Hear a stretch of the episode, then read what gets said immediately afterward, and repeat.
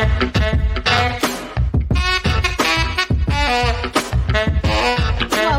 to the PHNX Suns podcast brought to you by the DraftKings Sportsbook app, America's number one sportsbook app. Don't forget to subscribe wherever you listen to your podcast and leave us a five star review. I'm Lindsay Smith, and today I'm joined by Saul Bookman, Gerald Bourguet, and Espo. Gentlemen, I have a question for you. Who was y'all's favorite player growing up? Ooh, uh, Suns or any team? Any team. Uh, it'd still be Suns for me, but I want to qualify for others. Uh, I'll go with Charles Barkley. Uh, it, it's cliche for a guy of my generation, but certainly, uh, certainly Chuck for me. Yeah, I mean, for me, it's probably Grant Hill. I mean, I, I think every kid in the '90s favorite player growing up was MJ, but Grant Hill and those Pistons jerseys with the flaming horse on the front, and then the Sprite commercials. Like Grant Hill was just that dude for me growing up. Don't forget Fila's too. I mean, he, he had the kicks, he had the signature kicks that they've brought back. Yeah, He but was, Gerald uh, already he already poo pooed on the Filas last week, so I'm you can't trying- backtrack from there. I'm trying not to remember the Filas. They ruined that man's career. You know, I'm buying you a pair of those Filas. I'm gonna see what I can Oh. find. I'm gonna buy you a pair of those 20th anniversary uh Filas just for you, my friend. Oh man, this man is trying to cripple my feet out here. at the age You don't have to wear them while playing basketball. You can just wear them around the studio. yeah, I'm I feel gonna. like if you wear them as fashion, they probably won't be as terrible for your feet and your legs or whatever. I mean, I guess so. It just I remember reading in a slam article, and this was the moment that I turned my back on Fila forever. That Grant Hill's kid, one of the first words out of their mouth was knee growing up because of all the knee stuff that was going on with him. oh, so that's sad. that is tragic, and that's why I'll never forgive Fila for ruining the primes of one of my favorite players. Yeah, but the way I look at it is this is them trying to pay him back by giving him additional money after his career ended uh by selling more shoes for him. So I, I look like this is this is the makeup fund that we're trying to help invest in. So Saul, what about you? Who was your favorite Uh, player growing up? Well, I have to apologize because I was having some crazy technical difficulties. And when you started asking that question, Lindsay, you definitely sounded like a chipmunk. And I was like, what the hell is going on with my audio? and then I refreshed, and then you guys were all super slow. So Gerald was like,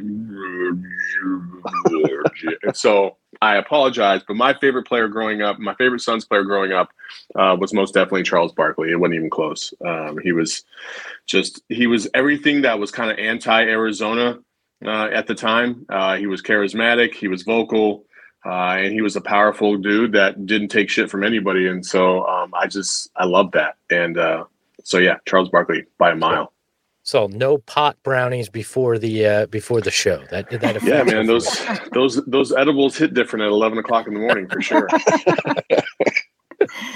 All right, guys. Yesterday, the Basketball Hall of Fame announced eligible candidates for the class of 2022. And on that list were some familiar faces. So we had Shawn Marion, Tom Chambers, and Dick Van Arsdale, among a few others. But those are the three we're going to talk about here today. So the first one I want to talk about, Tom Chambers, TC, he made the list as a first time nominee. Are we surprised that it took this long?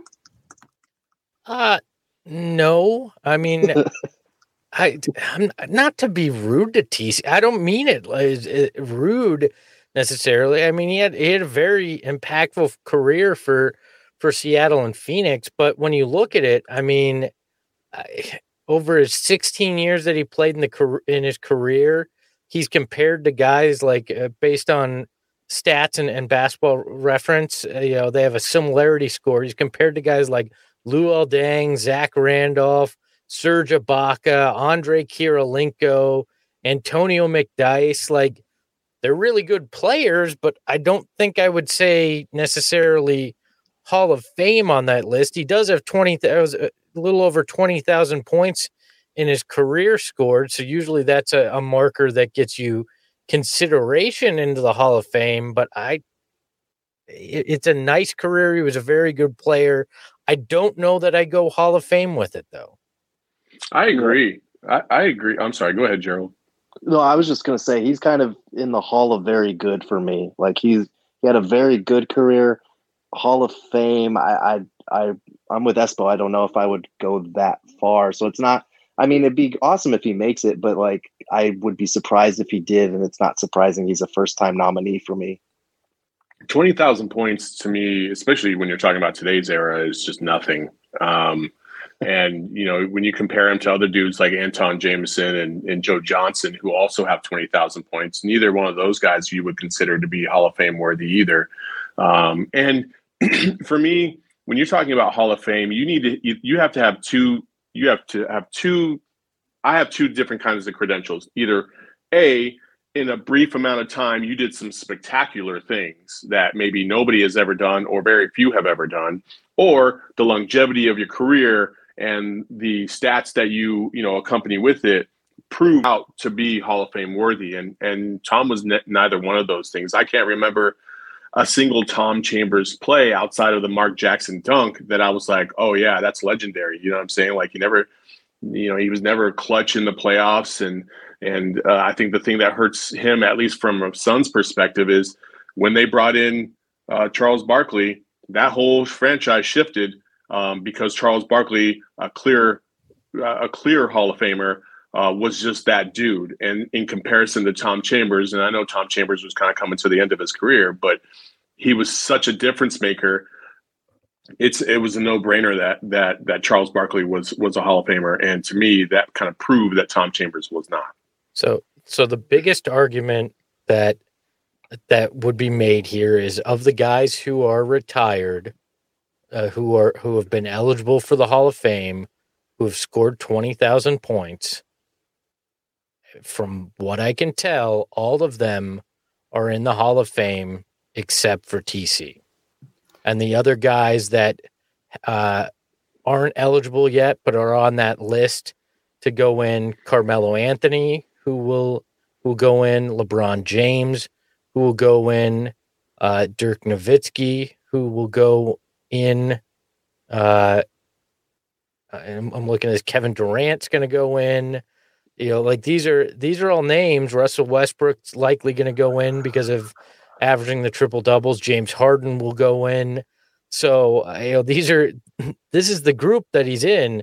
The only one, Joe Johnson, who's two spots ahead of him on the list scoring wise. Uh, I don't know that he'll go in, but so that's Which, the argument to be made. TC has the 47th most points scored in NBA history. Would so, you put would you take Tom Chambers over any of those dudes though?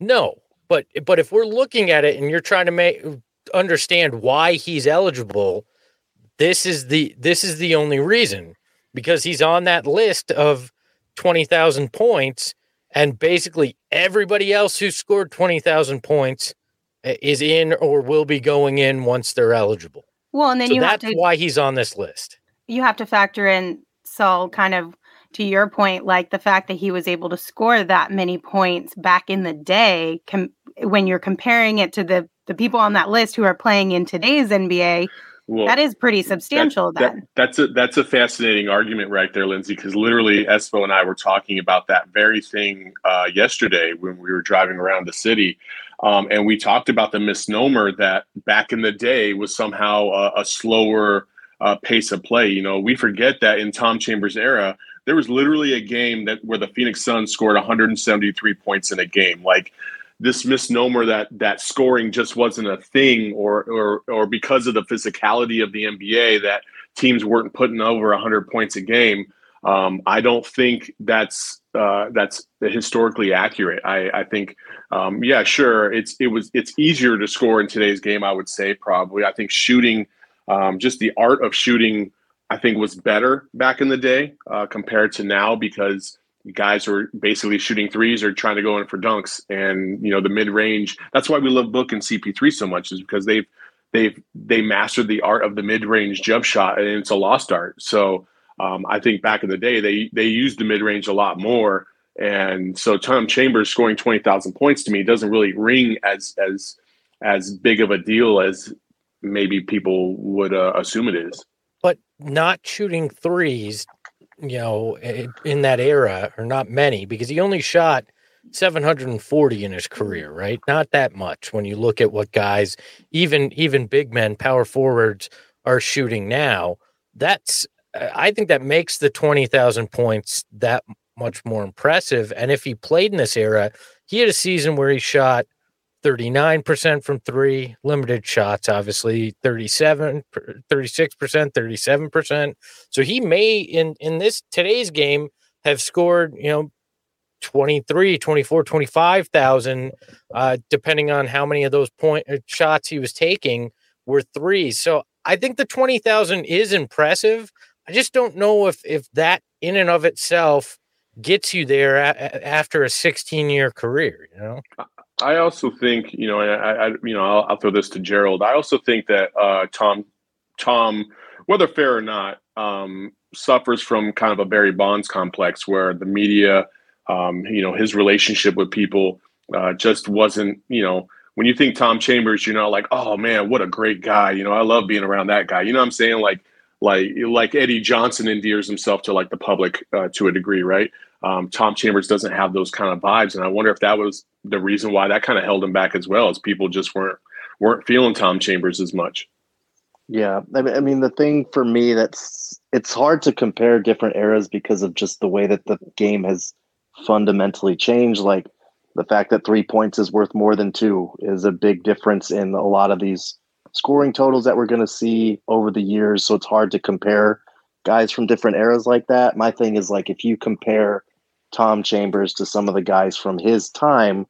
Like, yes, he was a four time All Star. Yes, he was a two time second team All NBA selection. But, like, aside from that, he had a 16 career, 16 year career that was pretty good, but not great. Like, I, I think it's great that he got a Hall of Fame nomination. I think he should get nominated, but like, getting inducted over some of the other guys that are eligible, I, I just, I just don't see it for me personally. Yeah, here's here's one thing to make the argument about 20,000 points, and you bring up Eddie Johnson, uh, Saul, you brought him up. A beloved guy, right? He's only about 800 points behind uh, uh, behind TC. He has 19,202 points for his career. Played the same number of years, uh, roughly the same number of years. Nobody's going to put Eddie Johnson in the Hall no. of Fame, right? No. You know, and eh, and 800 points is a, you know is a good season for some guys, or a bad season for some guys. I mean, EJ probably could have hit that 20,000 if he if he extended his career another year. And and this is a guy that never made an All Star game and almost scored 20,000. So is that is that mark really as vaunted as as some may think. I don't I don't think it is. I I'm glad he got nominated. That's very nice for TC. He he knows that his his peers on the committee uh, value what he did, but I just I don't see it. I don't see him being uh, being a guy that deserves to be in the Hall of Fame. Yeah, I think the best argument here is I'm about to cause some some some fights. Um, you know, who would you consider to be more Hall of Fame worthy? Man, this is going to suck when I say this. Uh, Robert Horry or Tom Chambers? You know what I mean? And I know we have our distaste for Robert Horry, but if you look at, if you think about those two individuals, which, who stands out more? And you would say it would be Robert Horry just because of what he did in the playoffs and hitting those clutch shots. Now, was he fortunate to be on some of the greatest teams of all time? Absolutely. But he did come up clutch on multiple occasions. And so those things are what stick out in people's minds when you're talking about are they Hall of Fame worthy? Now, for the record, I don't think either guy is Hall of Fame worthy.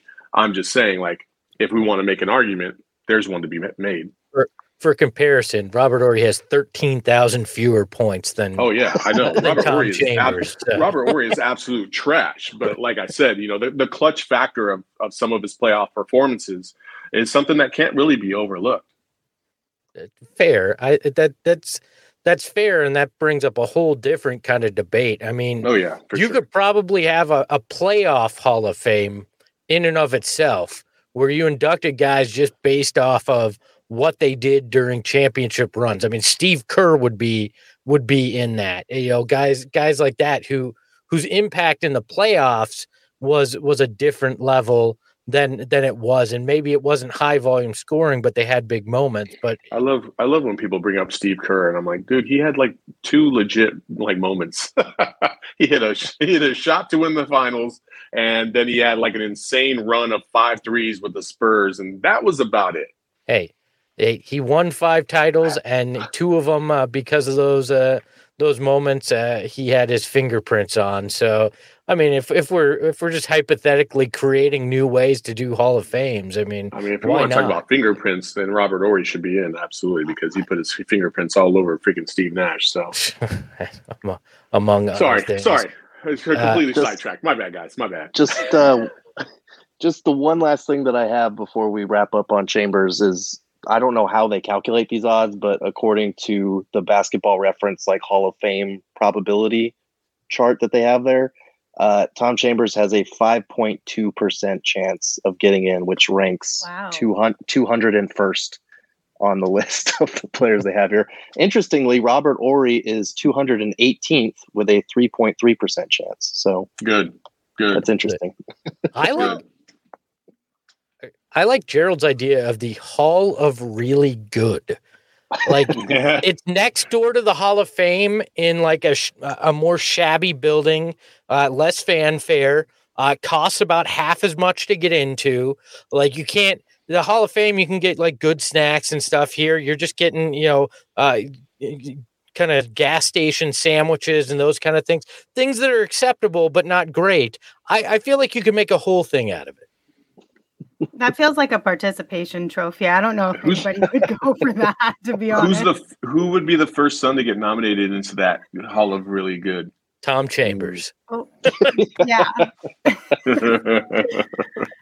All right. Well, congratulations to to TC for getting nominated at the very least. Um, moving on. Next up, we're going to talk about Shawn Marion. So this one gets tricky. It's widely debated. It's a hot topic button. Gerald, you brought up the basketballreference.com's uh, Hall of Fame calculator. According to an article on NBA.com, Shawn Marion has a 76% chance of Mhm. making it using that calculator. Uh, he was first nominated in 2019, currently remains eligible for the Hall of Fame. As you know, he played nine seasons with the Suns during that time. He earned four All Star selections and made the All NBA third team twice. Should this be the year that the Matrix finally gets in? I don't know that he'll get in this first time, but he's definitely deserving of being there eventually.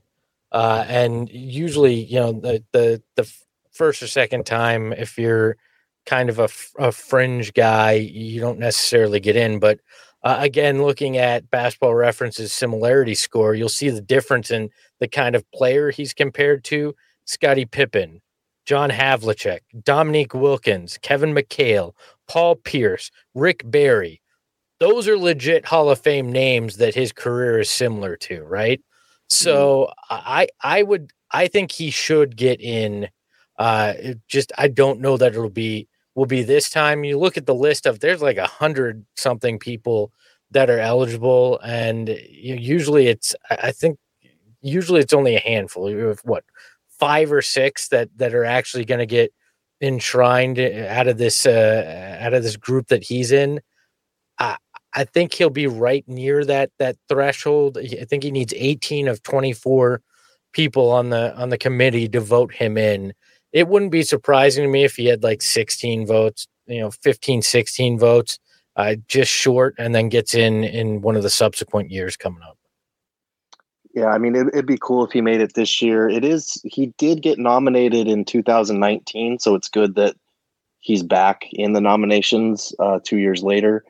Um, so that's encouraging that he's on their radar and that maybe he's going to work his way up that list. Um, but the thing that stands out for me is the two way play and just yeah. the yeah. longevity of his career. Because you look at, we're, we're going to nitpick with the stats a little bit and, and set the bars where we want them, but he's one of four players in NBA history with at least 17,000 points, 10,000 rebounds, uh, 1,500 steals, and 1,000 blocks. And the other three are surefire Hall of Famers Karl, Karl Malone, Kevin Garnett, and Hakeem Olajuwon. Like, that's pretty elite company as far as just being able to impact the game all over the court. His peak with the Suns was phenomenal. There was that year he led them in pretty much every statistical category with Amar'e out. Like the guy should be in the Hall of Fame, and I've made this case before.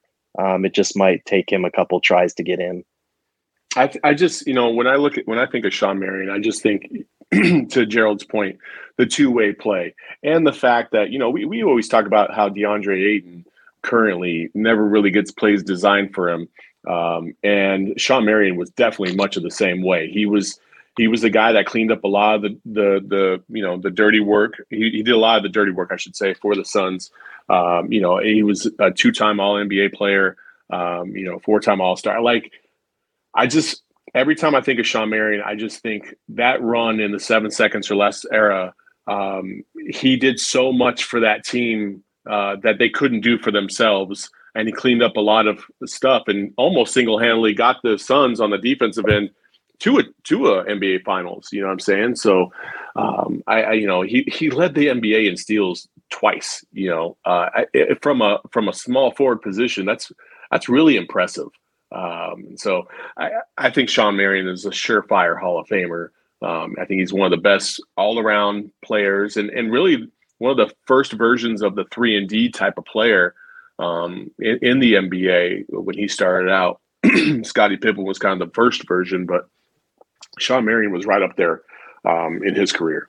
Yeah, look look at he's ranked uh, 84th in all time NBA points, 39th in career rebounds in the NBA, 40th in offensive rebounds, 23rd in defensive rebounds, 19th in all time steals, uh, 58th in blocks. Like that's that's a guy that has done it and, and did it across the board in stats, right?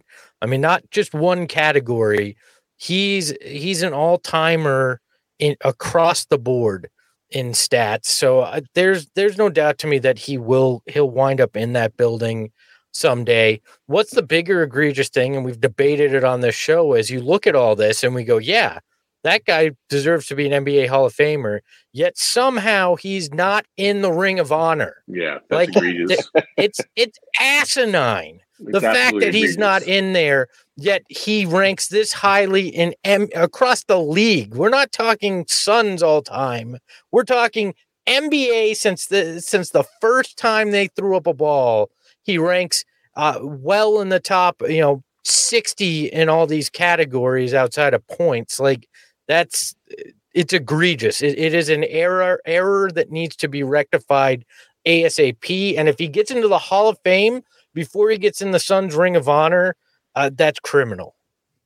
Absolutely, absolutely. Uh, him and Amar'e Stoudemire, I just don't understand it. I don't understand why they both are not in the Ring of Honor. I don't care how they left. I just don't care from a fan perspective. Um, and that's what the that's what the Ring of Honor is supposed to be all about. It's about like you know, hey, if I'm a fan of this team and I remember the history of this team, I remember that these two individuals gave so much to this franchise and so much fun to this franchise and to not reward that, um, I don't care how they left. I don't care what happened. They deserve to be in there based on their performance on the court because that's what this is all about. Um, and so we'll see if it ever happens. I hope it does because, like you said, it, it is an egregious error that absolutely does need to be rectified. I don't care that he won a championship with the Mavericks. He was he's a Sun he's a Sun. If they had to pick a jersey for for a player to go in, into the Hall of Fame, you would think that it would be as a Sun because that's where a majority of his career was. Um, so uh, he needs to be up there. You would you would hope it would be in a son's jersey, and that's why they need to put him in the Ring of Honor so they can mend that damn bridge. Because right now, that dude would totally walk up there with a Mavs jersey on because oh, that relationship is so frayed. They've got to fix that. Well, and I don't know that anybody would really blame him if he did do that. Another interesting stat um, surrounding that exact topic, that championship with the Mavs, is that on that calculator we were talking about just a few minutes ago, where he is at 76% um, of chances to making it into the Hall of Fame, if you take away that single championship he has with the Mavericks, he drops down to 58%. percent mm-hmm. So yep. that's an interesting, like that's a big, big jump, honestly, without that championship. So I don't know. I feel like he would if he got in, he would be wearing a Mavs jersey. If Charles Barkley would have beat Michael Jordan in the NBA Finals, Charles Barkley would be considered one of the top 10 greatest players of all time. But because he doesn't have that championship, nobody considers him to be that and not even maybe not even a top 25 player because of the championship. That's how heavy the championship weighs when you're talking about greatness. Um, and Shawn Marion is definitely one of the, the best all around players in the history of the game. But and that and that championship vaulted him to another level, especially against the team that he had to beat to win that championship. You know, the LeBron led Miami Heat with all the that star power. Um, so it, it, was it was uh, it was a large feat for sure.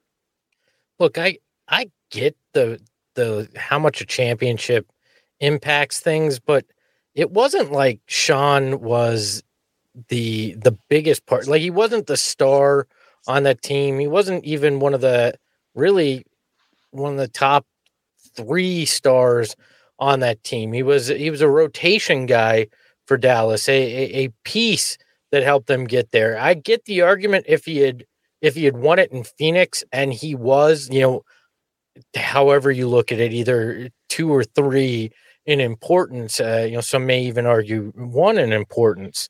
But uh, like I don't know when you get later in the career and you win it. I don't know why that changes percentage by you know eighteen percent or whatever well, it was. It was in likelihood was his, of getting a championship or getting his, it in the Hall of Fame.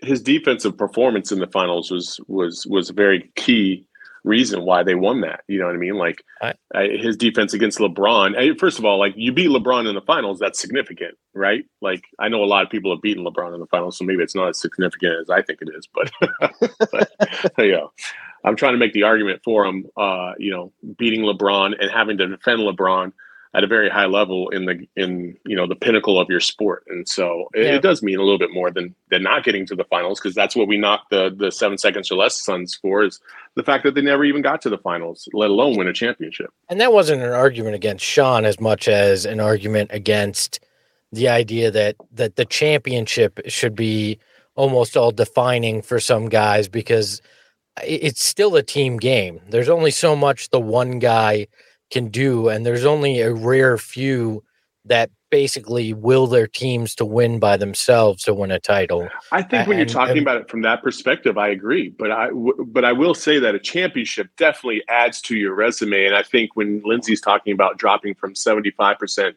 down to 58, I think that that is what we're talking about, right? Yeah, that's fair. Yeah, especially because I mean, we're not talking about just how great they of a career these players had, we're talking about a Hall of Fame induction. So you have to kind of nitpick to an extent when you're talking about the Hall of Fame because if you weren't very particular about who you added in, like so many more people would be added into that class. And I think right now I don't have the exact number, but it said over 400 members are um, a part of the Hall of Fame right now that's not a huge number when you look at the fact that there's like at least 100 people on this nomination list alone. But I guess uh, good luck to Shawn Marion. Hopefully, he gets in to not only the Hall of Fame, but the Suns Ring of Honor as well. So, next up on our list, that we're going to talk about the original Sun, Dick Van Arsdale. He also uh, remains eligible for the Hall of Fame. He has been nominated uh, previously. Are you guys how do you feel about this one?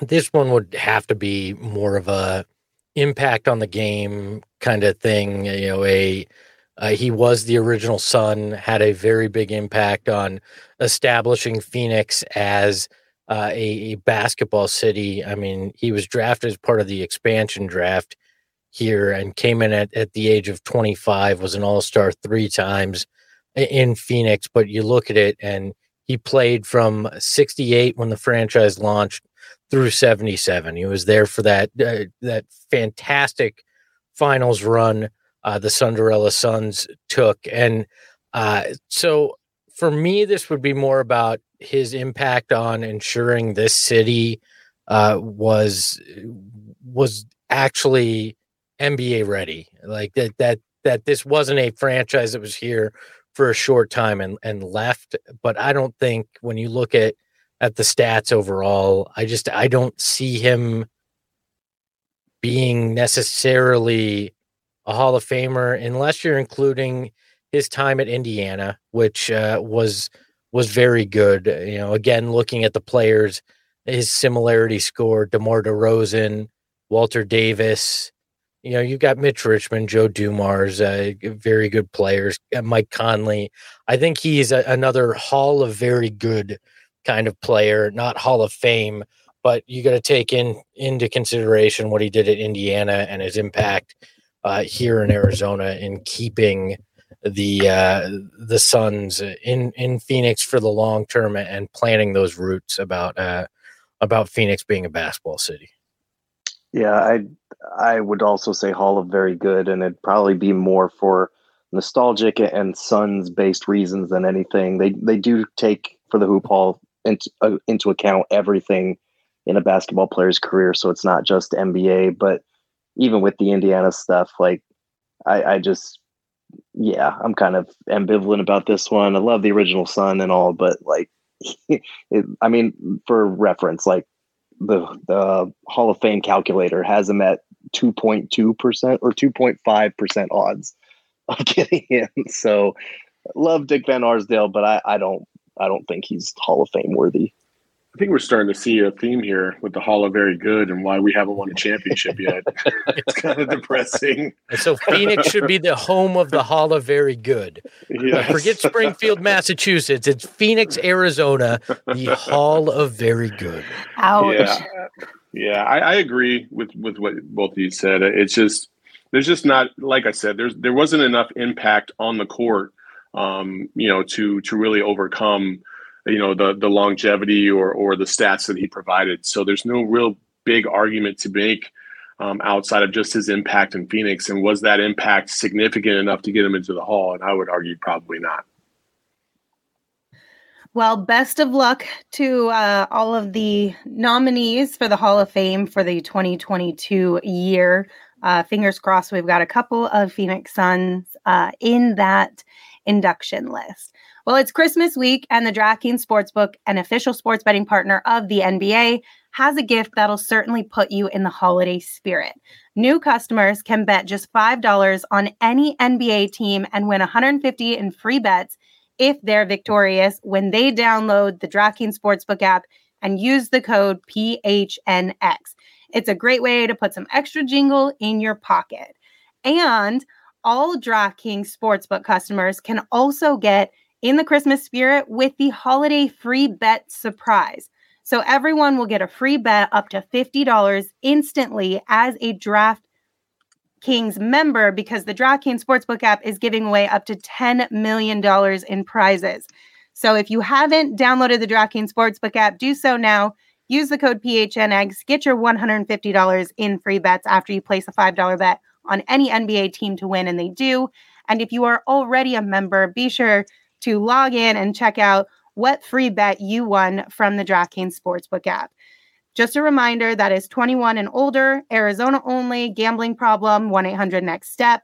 New customers only. Eligibility restrictions apply. See DraftKings.com slash sportsbook for details. Lin- Lindsay, before we move on, I got our DraftKings pick of the week. Oh, nice. Right? What is it? I-, I, wanted to come in hot and I wanted to do this earlier than uh, uh, than the end of the week. I'm taking the Phoenix Suns, whatever the point spread is against the Warriors on Christmas Day. Oh snap! I like this. uh, let's let's just go in hot. Let's just say, you know what? That's how good this team's been playing. The best start in franchise history. Lay it on the line on Christmas Day. I'm I'm gonna go whatever the point spread is take the Phoenix Suns on Christmas Day on the national stage, get it done, and put that jingle in your pocket with our DraftKings pick of the week. That's a solid pick of the week, Espo. I'm pulling for you, pulling for our Phoenix Suns. So fingers crossed on that one. All right, gentlemen, our next topic The Athletic. Uh, they surveyed 118 former players and asked them a variety of questions. We're going to talk about a few of the ones that we found just a little bit interesting. So, the first question we're going to talk about which current player would you want taking a shot in the game with the game on the line? Now, surprisingly, despite being some of the best clutch time players in the league right now, Neither Chris Paul nor Devin Booker made the list. Are you surprised? Yes. I mean, how is Chris Paul? I, I, I get okay, fine. Maybe Devin hasn't hasn't earned the respect, but Chris Paul is named the point god and has has been doing things, uh, you know, with in the clutch this year that uh, we haven't seen. Uh, he's got a career behind him uh, that that makes it very clear that he's one of the best shooters this league has seen. Yeah, I would very much uh, think Chris Paul would have been on this list. I don't know what necessary. I mean, not towards the top necessarily. I get the Giannis's and the LeBrons and uh, I, you know, and the KDs being up there, but making it cracking the list, you think he would have at least done that? Yeah, th- I mean, remember a few episodes when we talked about how players used to vote on like major awards and stuff like that? Yeah. this is the case for why that's not a good idea because oh, it's hard to be fair, it's hard to keep track of everything going on in the league when you're playing in games yourself. But like if you just look at the crunch time stats, like Chris Paul has 47 points in 44 crunch time minutes. He's shooting 61% in those situations. Devin Booker, 30 points in 27 crunch time minutes. He's shooting 73% in those situations, including 60% from three. Like those would be guys that should probably be on your list and maybe not number one at the top of your list. But when you have the most clutch backcourt in the NBA right now, you would think at least one of those guys would get some votes from somebody. Yeah, I mean, you absolutely agree. I, Chris Paul's the, the egregious one to me. I think Devin Booker's still uh, finding that clutch gene to to a, a, higher level, and I think he needs to do it a little bit more um, for a longer period of time. But uh, you know, I think I also think that Booker had some clutch moments last year in the NBA playoffs. The fact that you're just going to completely ignore both of those guys is really atrocious. Uh, Chris Paul, let's be real, uh, down the stretch of games, it, it does it very much feels like he's just kind of you know going through the motions for the first couple quarters to try and get everybody else involved. And then the fourth quarter comes along and he's like, oh, yeah, I'm to just drop 14 mid range buckets on you and game over. You know, and that's that's clutch. So uh, I don't I don't even understand why uh, neither of them are on this list. It's kind let, of stupid. Let me, let me ask you guys this. Would you rather have Kyrie taking the shot over Chris Paul? I'd rather have the vaccinated guy, but the know. guy who can actually take a shot in the league if you're in New York City. Can, the guy it's ironic that you're talking play. about shots and Kyrie. Uh, well, it is true. yeah, but yeah, but I mean, you got to be on the court to take clutch shots. But if we're talking about all things equal, and you know both guys are healthy and playing, it's hard not to go with Kyrie. God. It's, but it's at least a discussion, right? Yeah, Khris Middleton. Absolutely.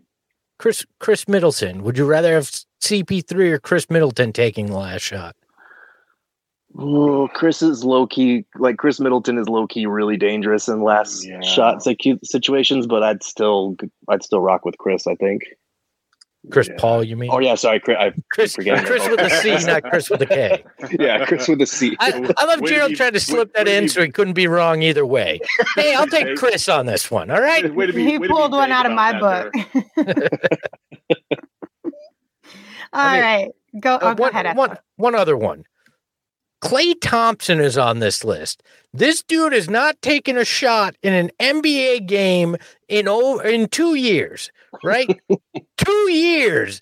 And he is still voted on this list. Right now, we're not even sure the dude can shoot a basketball. We haven't seen it. Oh all right. God, I'm sure he can, but I'm just saying he gets voted on a list that was done, oh, you know, this year and and cracks it cracks their the, the top of this list and CP3 can't even get a sniff. Like that that's ridiculous to me. Uh, he hasn't played in 2 freaking years.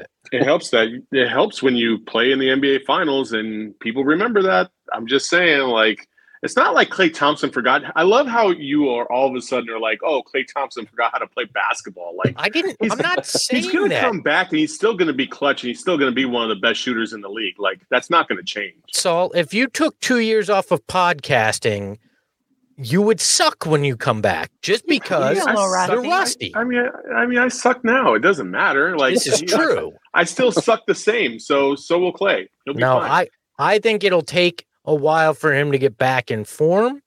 And I'm not sure that he's going to ever be 100% the guy he was. He's had two major injuries.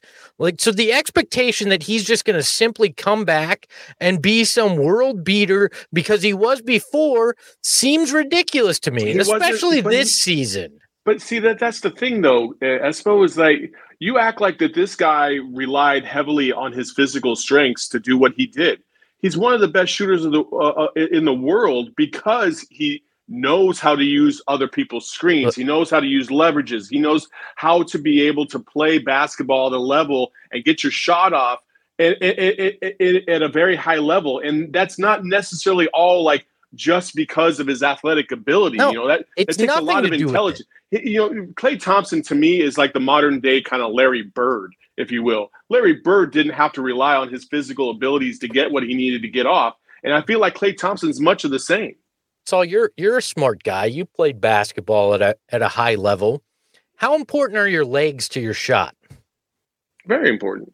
Yeah, and that's my point. He had two serious leg injuries uh, that that he's working back from. So the the fact that nobody seems to think that'll have any impact on at least this season when he comes back, it's, I think is ridiculous. But I think there's a big difference between uh, coming off of an injury and being 100 percent and leg fatigue. And I think Klay Thompson, the thing that might affect him at the early going, and this is going to your point, is the leg fatigue in terms of like, you know, getting the stamina in your legs to make sure that in the fourth quarter, you're still shooting at a high clip. Like, okay, I agree with you on that, but I don't think he's going to have any residual effect in terms of his Achilles or his ACL that are going to prohibit him from, like, he's not going to have to alter how he shot because of these injuries, right? It's just about building that endurance back up to be able to perform at a high level. And with that, I feel like that's only going to take a matter of time. It's not going to take half a season. I feel like you give him a month and then he's going to be right back to where he was.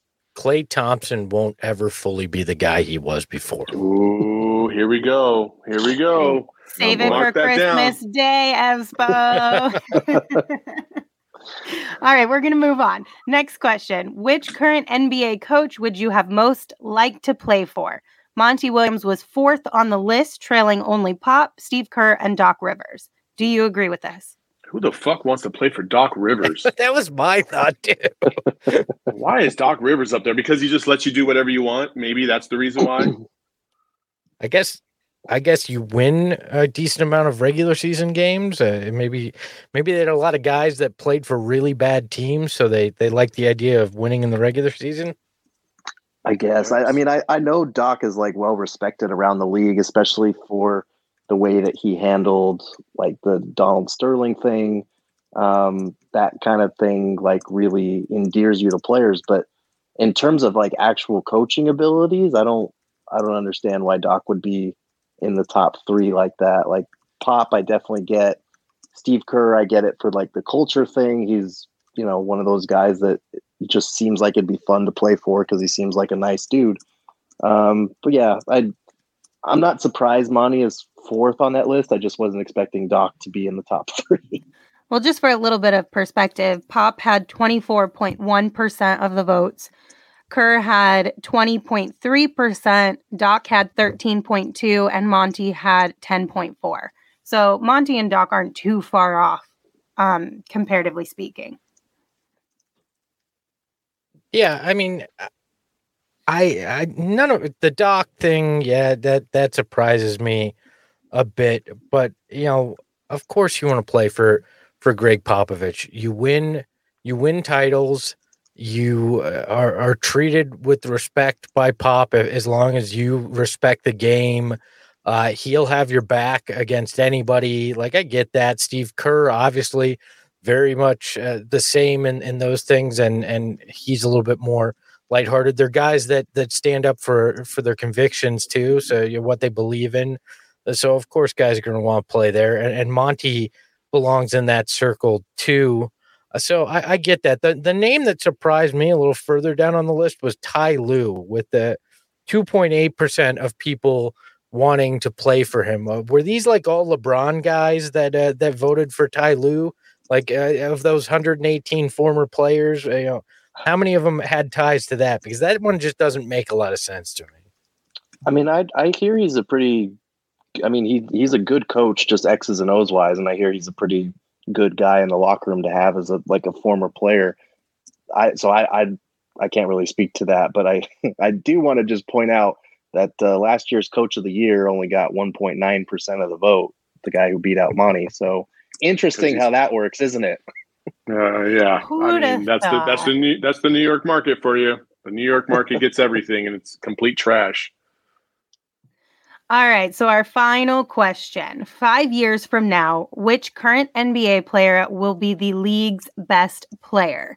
So, Devin Booker was eighth on this list with 2.1% of the votes. There were six players listed ahead of him.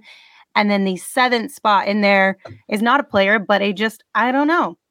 So, number one was Giannis Antetokounmpo. Number two was don't know. What a cop out. what a freaking cop out. If you were asked to vote in this and you just go, I don't know, like how lame is that? Just pick a damn guy a- and, roll with it. It's anonymous. I don't know who you're voting for. So what difference does it make? I mean, don't know. That's so lame. Yeah. What was the point of even giving them that option? Like, why? Why are you giving them that that cop out? I don't know. I I think it's good he's on the list at least, but uh, yeah, the I don't know thing, that was twenty point two percent of the vote. That could have been given to maybe guys like Booker or some of the guys in front of him. Would So on this list, uh, would you rather Jayson Tatum is 1.7% ahead of of Devin Booker? Would you legit rather have Jayson Tatum than Devin Booker? No, No, I That's would- the only that's the only no. thing that well and and Zion being at 5%. I mean, I get potential, but uh reality seems to say that, you know, the the weight of expectations, if you will, is a little too Oh, much. This Oh, guy, for Zion. This guy, come No. On, man. oh no. I knew you were going somewhere fucked up with that, Espo. Zion is fat, and I can say it because I'm part of the club. So Oh my god. Um one of the things that I found really interesting on this list is that Russell Westbrook was on it and he was pretty far down with only 0.8% of the votes, but still a little odd that 5 years down the road he's 33 now. So at 38 years old somebody thinks he's going to be the league's best player? Like that I that blows my mind. I think Russell Westbrook voted for Russell Westbrook. But it's There's- there- there is an odd fascination with Russell Westbrook in the media, and I do not understand it whatsoever. I just don't get it at all. Look, I I think what that what that one means, and I believe this is how the kids say it. Uh, whoever voted with that one didn't understand the assignment. Yeah, that's I that's a ballsy move for he's going to be 38 by that time. Because I wouldn't- regardless of how you feel about Russell Westbrook right now, if you think he's a phenomenal player, at 38, you think he's going to be one of the league's best players? Like that's a stretch. Hold on, it would be laughable if you voted him as one of the league's best players right now, let Yeah. alone five years from now. Fair. All right, gentlemen. Any last thoughts on uh, any of these questions from the Athletic's poll of 118 former NBA players? I want names and I want who they voted for. Otherwise, I will not be satisfied. I need I need the full voting list uh, before I can I can really get into how bad this list was. I would like to I'm- know that as well. yeah, I'm I'm cool with the Suns continuing to fly under the radar because they seem to enjoy it. So they'll continue just racking up the wins, and eventually, when they win a championship, then maybe we'll see some of these surveys turn out differently. Well, until then, uh, we will see you guys next time. Thank you for tuning in to another PHNX Suns podcast. You can follow me on Twitter at Lindsay Smith AZ. You can follow Gerald on Twitter at Gerald Bourguet. You can follow Saul on Twitter at Saul underscore Bookman. And of course, you can follow Espo on Twitter at Espo. Espo, you want to send us home? Ahoy hoy.